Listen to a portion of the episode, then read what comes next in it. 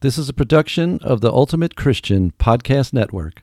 Welcome to the Not Lukewarm Podcast with Diana Bartolini, a speaker, writer, and spiritual director who wants you to know your faith and live not lukewarm.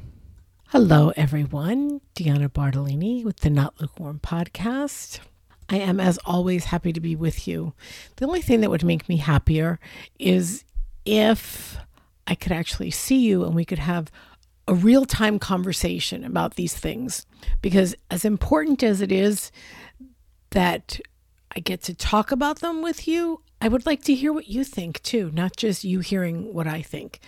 So, the best way to do that would be to actually just drop some comments uh, in the show notes and let me know your thoughts. And also let me know if there's a topic you'd like me to cover. Today, I'm going to be talking about participating in our faith life. You're probably thinking, really? Of course, I participate in my faith life. It's my faith life.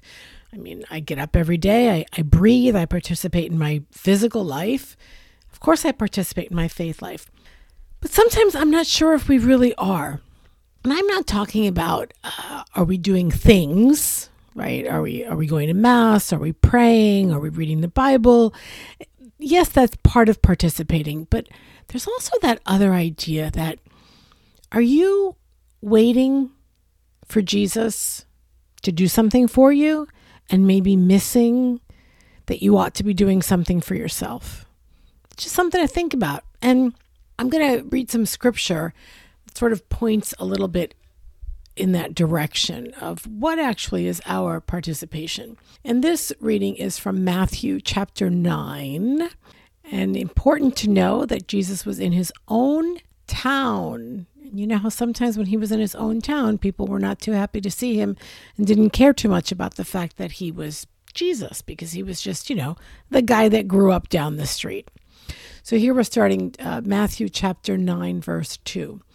And there people brought to him a paralytic lying on a stretcher. When Jesus saw their faith, he said to the paralytic, Courage, child, your sins are forgiven. And then there's the arguing with the scribes who does Jesus think he is saying this? And and Jesus actually, though they didn't say it out loud, he knows their thoughts because he's Jesus. And he says to them, Why do you harbor evil thoughts? What is easier to say, Your sins are forgiven, or to say, Rise and walk? And so then he turns to the paralytic and he says to the paralytic, Rise, pick up your stretcher, and go home. And he rose and went home. Jesus gave the man very specific instructions. He said, Rise, pick up your stretcher, and go home. And the man did it. The man just didn't lay there saying, Oh, woe is me. I really can't walk. Are you sure you've forgiven my sins? Are you sure I can get up and walk? No. He believed because he had faith and he was healed because Jesus healed him and then he did what Jesus said. And sometimes I think, are we sitting around thinking, well, if Jesus really wanted this and such to happen, he would make it happen. And I think to myself, well, did he give you an intellect? Did he give you a will? Did he give you the means and the knowledge to make whatever you want to happen happen? Then make it happen, right? We don't want to get ahead of ourselves. We don't want to go ahead of God. Absolutely not. But we also can't sit there waiting to be 100% certain, right? To, to have all the facts. We have to move forward. We have to embrace what we are being given by Jesus. There was a woman once who, when she would speak, eh, she she said specifically that one of the things before she got ready to do some like a big project or a new task or something like this, she would say, she would pray and she believed that this is where she was supposed to move, how she was supposed to move forward. And then her prayer became, Lord, I believe that I am doing what you are asking me to do. I also believe that if it is the wrong thing, you will stop me. And I often think about that, right? As as I sometimes I can overthink things, yeah, it's true. I can overthink things. and I want to be sure, I want to be certain. And then other times I'm like, oh, look, there's a target. Let me go, run, run, run. And I don't think about it at all. I'm a little bit of a, I have this dichotomy in me, I suppose, like I'm sure most of us, or many of us do.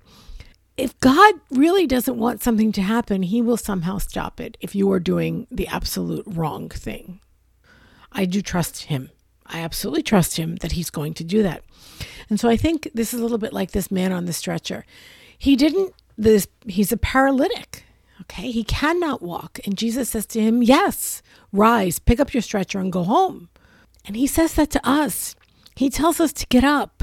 He tells us to go and do the thing. And we hem and we haw and we wait and we wonder. And we're not moving forward. We get stuck. Maybe we're stuck because we're afraid. Maybe we're stuck because we're unsure.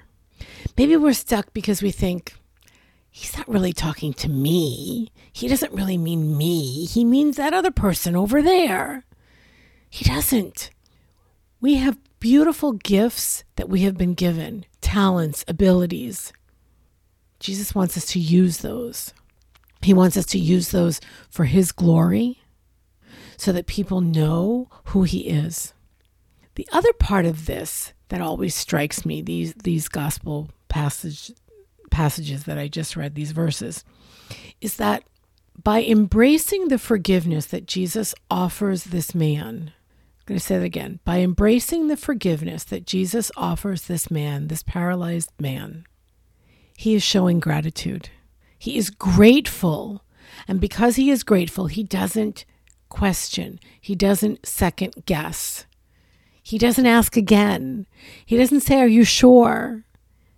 When Jesus says you can rise, pick up your stretcher, and go home, he rose and went home. Do we do that? Or do we wonder? do we constantly rethink and reconsider?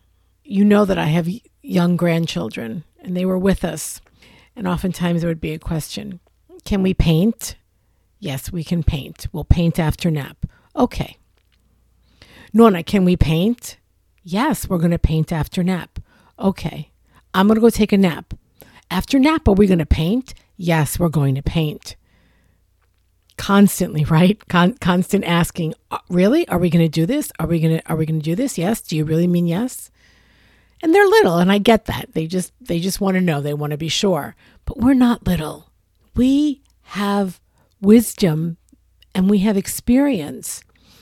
And that tells us that when we work with Jesus, when we participate in our life of faith, great things can happen, whether it be something is healed, whether our sins are forgiven, whether we are given an infusion of knowledge or strength or courage or wisdom to move forward on a task that we have to do, whatever it is, Jesus wants to be with us and help us.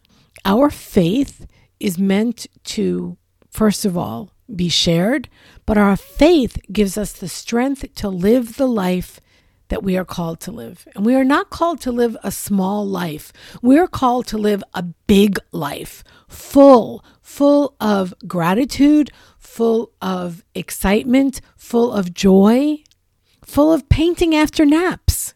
Whatever it is that brings you closer to Jesus is what we are supposed to be doing. And He wants to be close to us. And that is why He forgives us. That is why He heals us. That is why He calls us to Him repeatedly. And we sit around sometimes and we're, really? Me? Me? Me? Mm, me? Don't do that. Be grateful. Be grateful that God is calling you to something new and different. And most likely, better and bigger than you can possibly imagine. Because when Jesus forgives us, he doesn't forgive a little bit, he forgives everything. Especially when we ask for that forgiveness, when we have that faith to know that He is going to take care of it.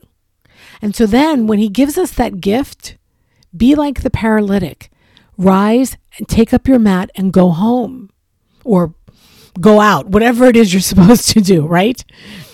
Whatever it is, do it. Don't question. In my life, the more I have questioned God, the less I have been honest and authentic with myself and to other people.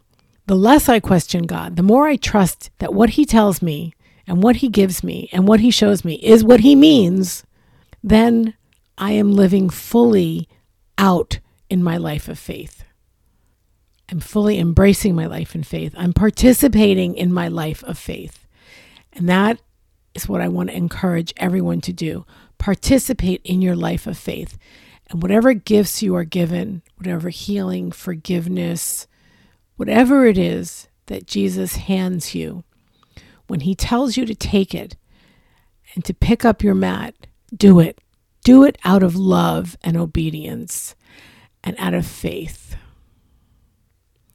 That is are going to be our challenge for this week. One, to be grateful.